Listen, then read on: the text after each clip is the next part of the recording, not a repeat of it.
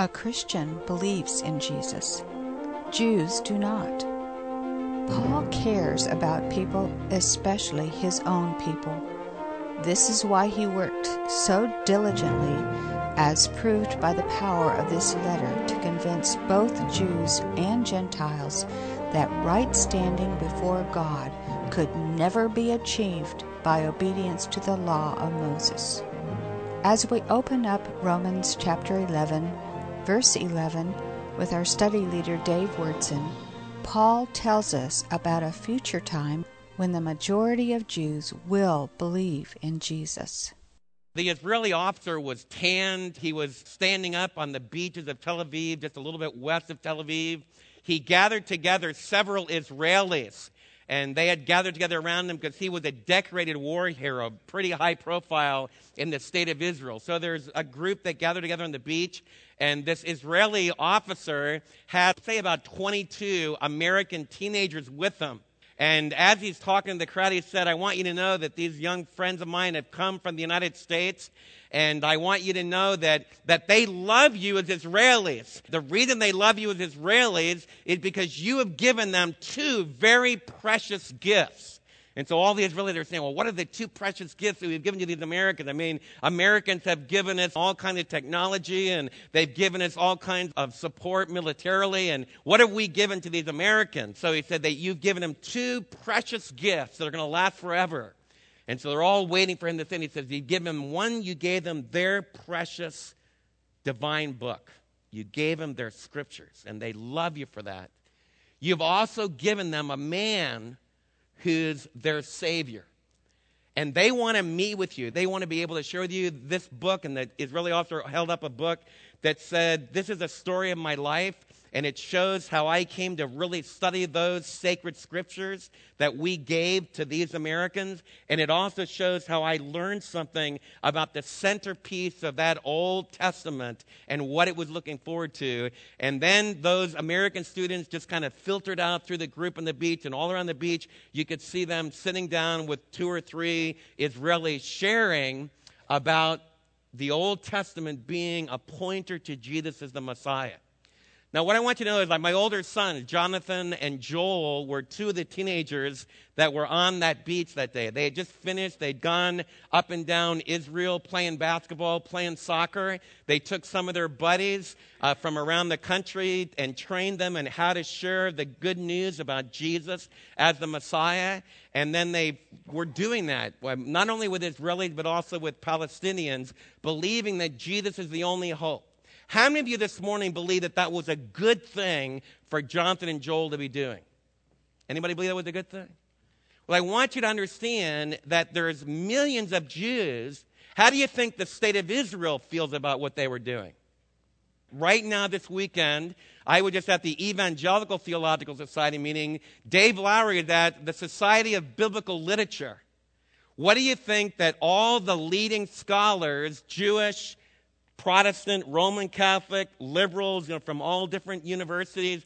What do you think they would say? If this was an audience not of Bible church people, but it was an audience of Society of Biblical Literature, what do you think they would say to me? Good thing or bad thing?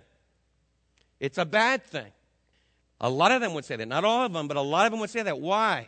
Because the Jews have their religion, and Christians have their religion and Islamic people have their religion, right? And it's very wrong for me as a Christian to ask Jews to believe in Jesus. So, and one things you need to understand, like your children going out to university, that's going to be a very strong negative. One of the worst things you can do, they call it proselytism. In other words, you try to get someone from another religion to join your religion. What I want you to understand as a believer is that you need to think about what we're really talking about. Because what I want to teach you today is that I'm not asking a Jew to join with Christendom. I'm not asking a Jewish person not to be circumcised. I'm, I'm, not asking them not to worship on the Sabbath if they want to keep it. I'm not asking them to stop eating kosher food. In fact, I believe the Apostle Paul probably did all of those cultural things his whole life except when he was with all Gentiles. And it would never divide with Gentiles and Jews. He would get all Gentiles and Jews together. But Paul culturally was Jewish. And even late in his ministry, he went down to worship in the temple and he took a sacred Jewish vow and he was consistent with that vow. What we're trying to get across to you in this church family, and you need to understand that, is that we're not talking about joining a religion. I'm talking about who you trust to stand right before God in the end. And you turn to Romans chapter 11, one of the big issues that Paul is wrestling with with the, with the Roman church that he's getting ready to go to as he writes this letter is that as the church was founded in Rome, it started to become dominantly Gentile. Remember Paul's ministry? When Paul went to the synagogue and presented from the Old Testament scriptures that Jesus was the promised Messiah, what happened? Some of the Jewish people believed that Jesus was the Messiah. Don't ever forget that. In fact, all the way up until the time of Constantine, there's a very strong Jewish element in the followers of Jesus. A lot of you have never heard that. All the way up until the time of Constantine, you have many Jews, especially in the eastern part of the empire, that believe that Jesus is the Messiah. And that was happening in the church of Rome. But, but what do you remember about Paul's ministry? Many times he got thrown out of the synagogue, and then lots of Gentiles. You see, the Holy Spirit started to do something very powerful with the new gospel message as he began to share that the new covenant has come and the blessing of Abraham, through Abraham, all the nations will be blessed. And one of the powerful things that happened in the first century is that the Lord said, no longer do you have to come to Jerusalem to order to receive the nearness to God and the blessings, but instead, I'm going to take the temple in the person of individual followers of Christ into all the world and Gentiles by the score started believing. So much so that as the centuries went by, Christianity has become the most numerous faith in the world. Don't ever forget. I mean, we have a long way to go, but it's wrong not to think that this thing has exploded. And it's exploding greater today, this morning, than any other time. So when you're discouraged about what's happening, you know, remember there's a big picture here. And Jesus is incredibly powerful. But one of the things that started to happen in the church of Rome, the Gentiles started to become much more numerous than the Jews.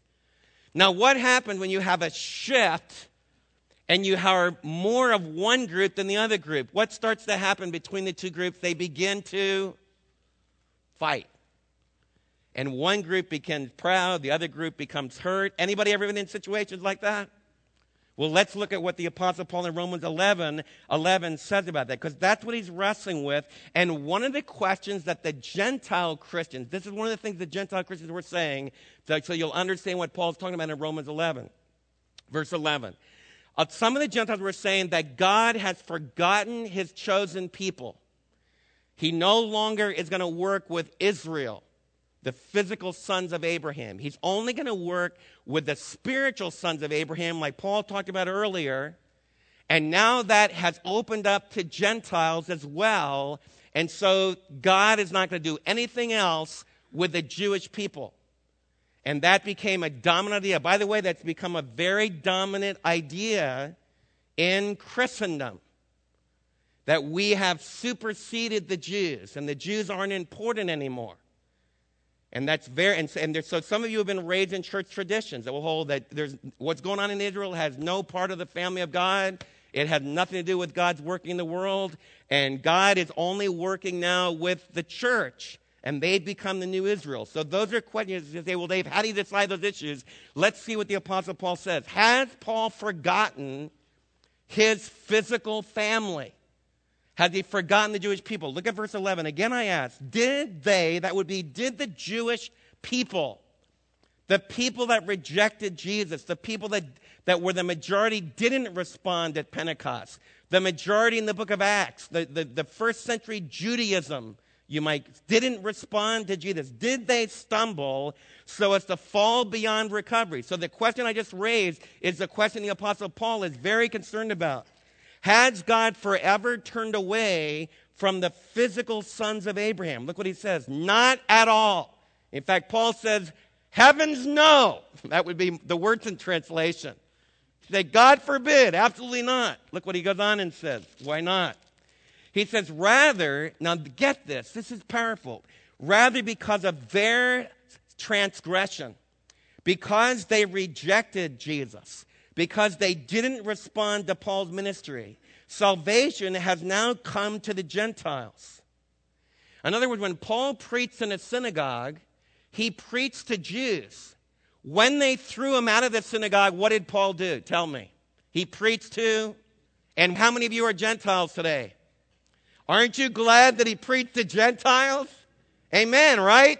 You say amen. That's a powerful one. See the wondrous power of God? You see, the Jewish people reject the message so that a Jewish man that was raised all of his life in Judaism, in fact, he wouldn't even eat with you all as Gentiles. But now he's devoting his whole life to reaching Gentiles. But has he forgotten his Jewish friends? He says, no.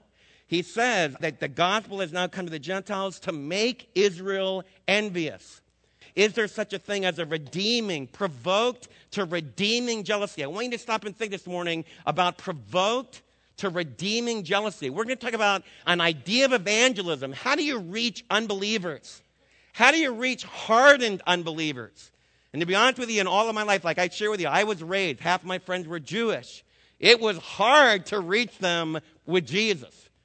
In other words, my Jewish friend, Jesus equals Hitler equals Holocaust. That's a bad combination, guys. My friends in football that were Jewish, when they got tackled by a big linebacker, they said, Jesus. Jesus was their cuss word. Read Jewish literature. Read Herman Wouk. His cuss word is Jesus Christ. So if you want a, a hard group to reach for Jesus, it's the Jewish people. How do you do it? Paul says, My prayer, my desire that I would provoke my physical Jewish family and my physical Jewish friends to jealousy. Say, Dave, Jealousy is always a bad thing. How could jealousy be a good thing? It says this, but if their transgression means the riches for the world, if the fact that the Jews didn't respond to Jesus, that opened the door for God's plan of salvation to reach out to Gentiles, and their loss means that we've received riches for the Gentiles, which is most of us this morning, then Paul says, how much greater riches will there be when the fullness comes? So Paul whets their appetite for a future time when there's not going to be a minority of Jews that believe in Jesus, but there's going to be an explosive time when the majority of Jews again will believe in the Messiah or will believe in the Messiah, Jesus, for the first time. Now I'm talking to you Gentiles, and as much as I'm an apostle of the Gentiles, now I'm going to explain to us about his ministry. I make much of my ministry. One of the things I pray that every one of you, how many of you are involved in ministry? You're involved in helping with Awana. You're involved in Mana. You're involved in, in trying to reach some of your unbelieving friends of your children. Some of you are involved in CASA. I could go on and on. This church family is filled with all kinds of ministry. You need to have a holy glory in that. You know that God enabled you to do that, but I want you to see that Paul is excited. He's proud in a holy sense of the way the Spirit of God is using him in his ministry. I make much of my ministry. Why? Because in hope that I may somehow arise my own people, this would be his own Jewish people, to envy and save some of them.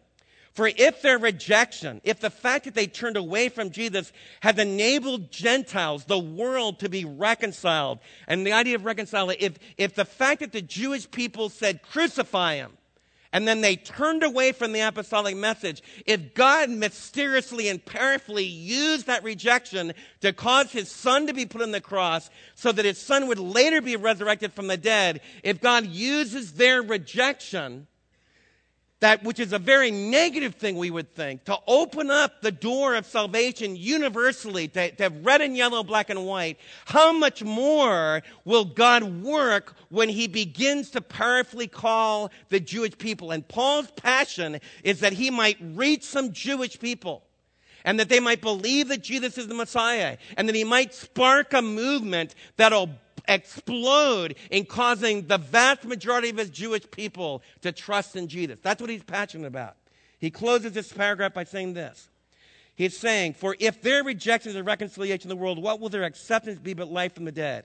If the part of the dough that's offered as the first fruits is holy. That's the idea. If it's set apart for God, not that it's right with God or that it received the holiness of God, but if part, if, if I can only reach a little part, the picture here is when, when Mary makes bread and she puts a little yeast in the dough, she doesn't put dough and an equal poundage of yeast, does she?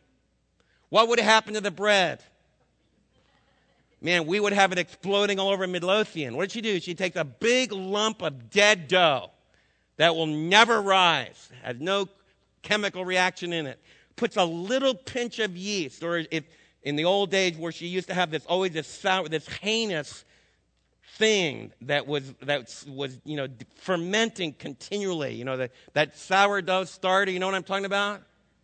Well, she didn't pour the whole bottle in, just a little bit and then the reaction explodes. And that's the idea that when, and this is the, by the way, the way all ministry works. You just start to work with a little group. Somebody comes to know Jesus. And Paul's idea is, his picture is, I want to reach just a few Jews. And then they'll be set apart for the Lord. And a powerful spirit given reaction will take place. And that'll eventually explode by the sovereign grace of God to reach all kinds of people. So that's what he means by provoking to holy jealousy. Paul's desire is that as he reaches many Gentiles, that his own Jewish brethren will be able to see the incredible blessings that have come to them in Messiah Jesus, that they'll be jealous. When Mary and I were at the OU game and the Baylor game, a lady right in front of us had an iPod. You haven't just seen the pilot advertising it that's able to look at the weather. This lady, man, she hits a button, there's all the weather radar thing, just like I look at in the airport. You know, just there's the satellite images. Hits another button, there's all of her family, hundreds of pictures. Hits another button, she calls somebody. It's incredible. Are you noticing a, something in me? What do I want? So I've been provoked to envy. Okay? What's happened in your life because Messiah Jesus has come into your life that's such a valuable, precious gift that everyone would want to have? Let's share it. Raise your hand. Give me, what are some of the things? Yes. Salvation. Well, that's a big one. What do you mean by salvation?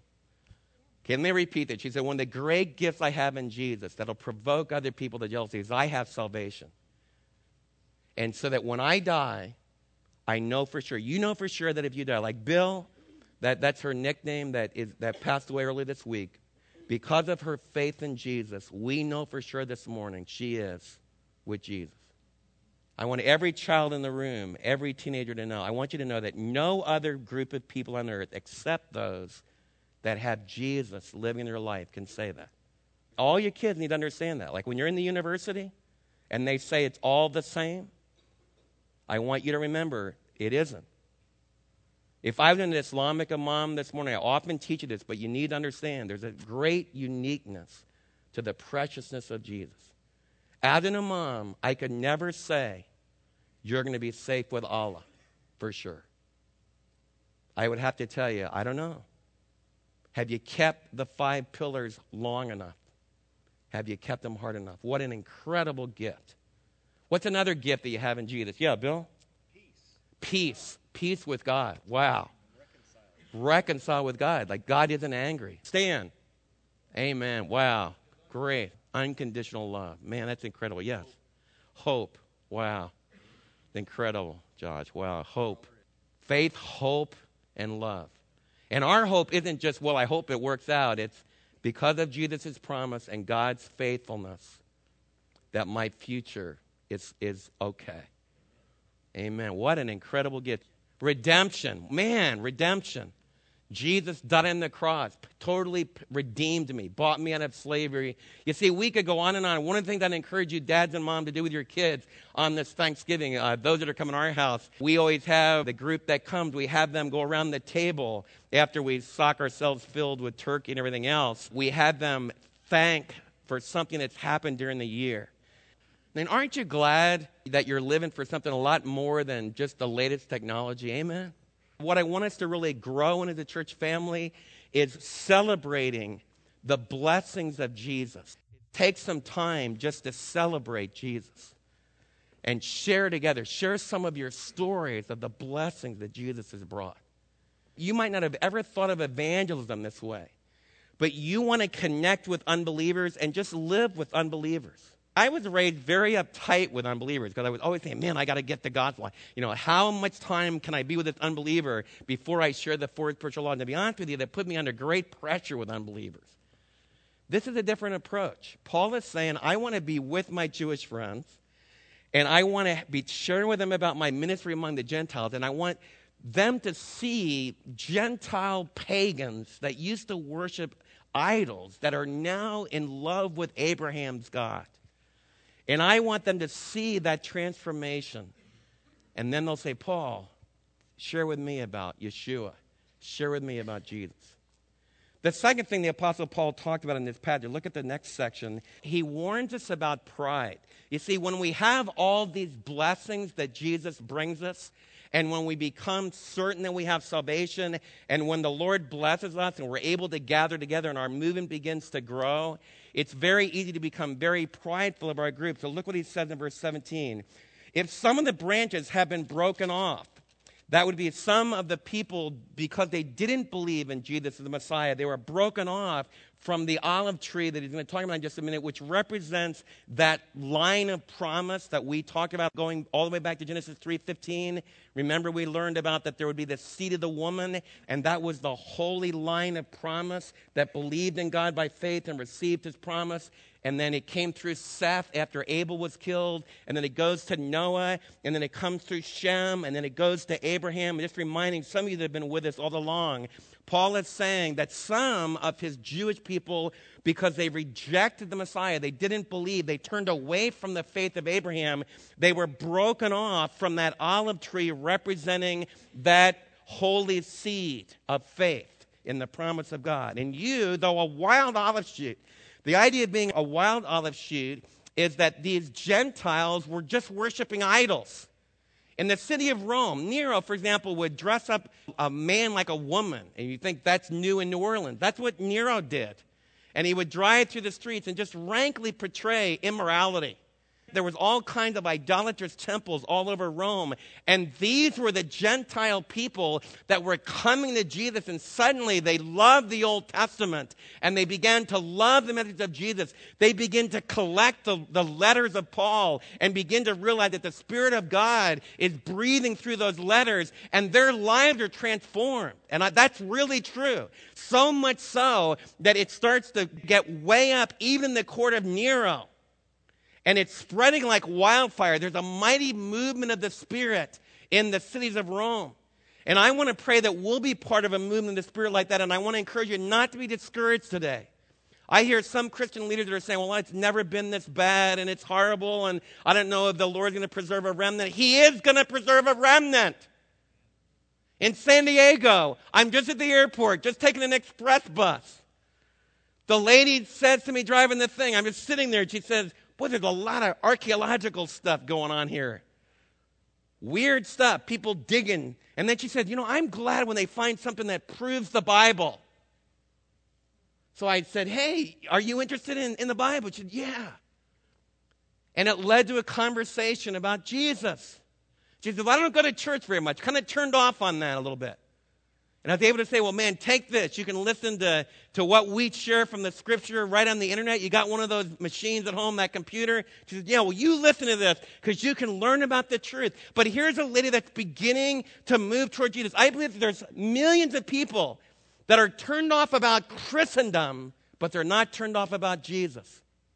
Maybe we're seeing the beginnings of a movement because you really don't change people if you're all upset that as a Republican, that you don't have an anti-abortion candidate that's probably going to make it so you don't have the foggiest idea who you can vote for. So the last 30 years of evangelical existence is crashing down because right-wing Christianity is just falling into the pit. And I'm, my whole life is meaningless. Cheer up, man. It's going to be all right. Jesus is working. He doesn't, doesn't save nations through Washington. He saves nations through Jesus. And in this place right here, you're going to always hear about Jesus. You're going to always hear about his death. You're going to always hear about his resurrection. You're going to always hear you need to go to Afghanistan, go to Indonesia, trying to reach Indonesians for Jesus, not change the politics of Indonesia. Why? Because when Jesus explodes, it's like a leaven that goes into a dough of bread and then it explodes with new life. Amen. I want you to be excited about that in this election year. I want you to make wise decisions. Politics is politics. It's, it has always to do with compromising decisions that are tough. But it's not salvation. We got a message that brings salvation. And Paul says, don't be arrogant. Don't feel that because our numbers are great that that gives us the right to turn against other people. And when he tells to the Gentile church, he says, I want you to be careful. Some of them were broken off of their unbelief. You've been put into the tree because of your faith. Do not boast over those branches if you do consider this. You do not support the root, but the root supports you. We're supported by, remember, Jesus said, I am the vine, you are the branches. None of us today can feel that we're better than anyone else. None of us can feel that we're part of some special group because of our own strength. We're only in this marvelous olive tree called the people of God. Those that have trusted the promise because the incredible Messiah Jesus has come to live in our life and his, his life giving blood is flowing through us, you might say, spiritually, giving us life. Amen? He says, You will say then, branches are broken off so that I could be grafted in. He said, No, they, they were broken off because of their unbelief, and you stand by faith. Don't be arrogant, don't be prideful, but be afraid. In other words, be respectful. For if God did not spare the natural branches, he will not spare you either. And he's not talking about people losing their salvation there, but, but he's talking about a group of people that can lose faith. In other words, you can have moms and dads that really believe in Jesus. You can have moms and dads that are really intimately related to Jesus. But they become, as it begins to multiply and as the church begins to grow, they can begin to think, well, we've got it because of what we've done, because of our planning, because of our skills. And they don't pass on this basic humility, what Stan was just sharing with us about this, this undeserved grace of God. And so they become arrogant. The Christian church became arrogant. The Christian church, churches like ours, as we grew in numbers, by the third century, a Roman emperor, in order to rule, had to declare himself a Christian. And there's a lot of debate about what uh, Constantine's faith really was, and that's another discussion. But an objective fact of history is that people like you became so numerous that as the Roman Empire began to crumble, the only stabilizing governing influence was people like you, the church. But what happened is the church became the kingdom of this world. And they became arrogant. And be honest with you, the Jews were excluded. By the time the third century comes, the Jews, they were persecuted all along, but they begin to be persecuted very strongly and excluded. And if you didn't believe in Jesus as the Messiah, I was raised with Jewish kids that when I tried to reach the kids for Jesus, my Jewish friends, they said, You, Dave, have accused us of murdering Jesus for 2,000 years. And you hold that we're bad people because we murdered Jesus. And therefore, we've had pogroms and we've had the Holocaust. And so that's why this chapter that Paul is giving us here about let's be really careful not to be arrogant is so important because arrogant people become exclusive people who become persecuting people. Did you hear what I just said? Arrogant people become exclusive people who become arrogant people. I stand before you today desperately in need of a Savior, totally dependent upon Him. And He's a Savior that loves red and yellow, black and white, and there's no human standing before Him. I also represent a Savior who the best days for Jews, like my Jewish friends, the reason I want them to believe in Jesus is their best days are ahead. My Jewish friends are struggling in the United States. Their present growth rate says they will cease to exist. Herman Wouk, a writer I've read since I was a little boy, in his 80s is writing, Will Hitler be right? Hitler believed if he destroyed Eastern Judaism, Western Judaism wouldn't be able to carry it. They would be amalgamated into society and there'd be no more Jews and Hitler would win. So Herman Wouk writes, Will Hitler win? And I tell you, if you're from a Jewish background, if you have Jewish friends, rather than Jesus being the worst news you've ever heard, Jesus is the best news you've ever heard. Because Jesus is a Jewish boy who became a Jewish man, who died as the Passover sacrifice, and who rose again as the Son of Man from the book of Daniel. And Paul's able to close. Look at verse 29. I do not want you to be ignorant, brethren, that you may be conceited, because Israel has experienced a hardening in part until the full number of Gentiles come in. And so all Israel will be saved. And then he quotes from the book of Isaiah The deliverer will come from Zion. He will turn godliness away from Jacob. This is my covenant with them when I take away their sins. Jeremiah 31. As far as the Gospels, they become enemies on your account, so that we as Gentiles, you might say, could be born into God's family. But as far as God's choice, his election is concerned, based upon his love for the patriarchs, Abraham, for God's gift and his call are irre- irrevocable. Look what he says here. Just as you, who at one time were disobedient to God, you've now received mercy as a result of their disobedience. Now, get this. So they too have now become disobedient in order that they too may now receive mercy as a result of God's mercy to you. For God has bound all men over to disobedience so that he may have mercy on them all. And the little section, if you look at verse 24, after all, if you were cut off of an olive tree that's wild by nature and contrary to nature were grafted in, how much more readily will these natural branches be grafted in to their olive tree? The Apostle Paul is saying this. Is the story of the Jewish people over? How do you answer that today? No. Does that mean that we support everything the Israelis do? No. Does it mean we support everything the Palestinians do? No. Because we need to be a people where Jesus brings justice the Bible does say, though, that we need to have a great passion to love Jewish people and to reach them through our lives and through our declaration of the truth of Jesus. So, in our church family, the Chosen People Ministries, the Jews for Jesus, all friends of Israel, we're going to support them because we believe that Jesus is not only our Savior, but He's the Jewish Messiah.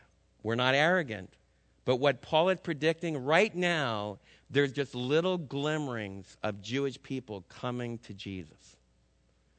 But Paul is predicting in Romans 11 there's going to come another day when thousands of millions of Jewish people will trust in Jesus.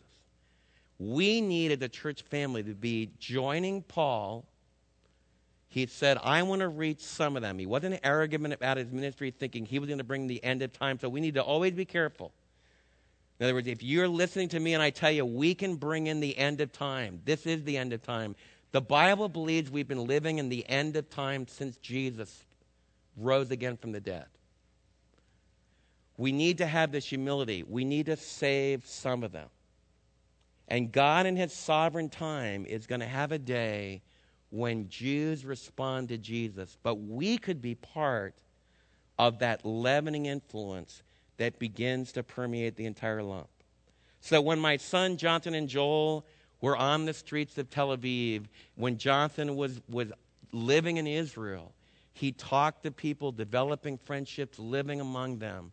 And it's amazing to start to find throughout even Israel There's little congregations, some of them Jewish congregations, who believe in Yeshua Mashiach.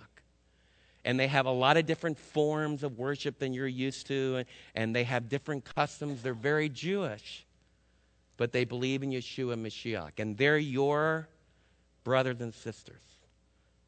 And so you're part of this incredible, great family with a great Lord that one day, through the leavening influence of the gracious message of Jesus, is going to permeate the whole lump. And Paul's passion is this it's not just for Jews.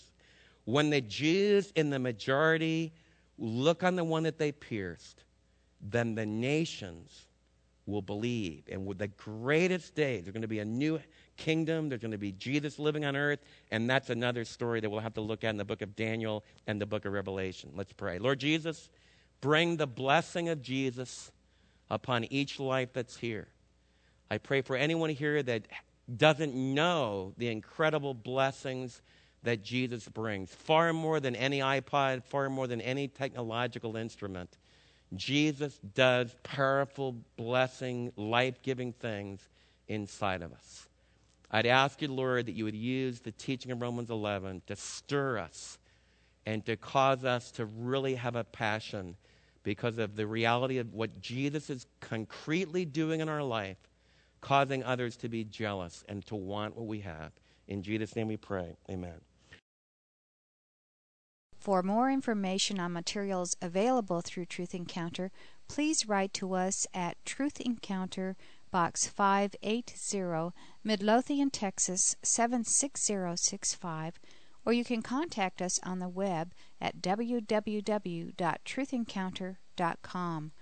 Our telephone number is 1 888 668 7884.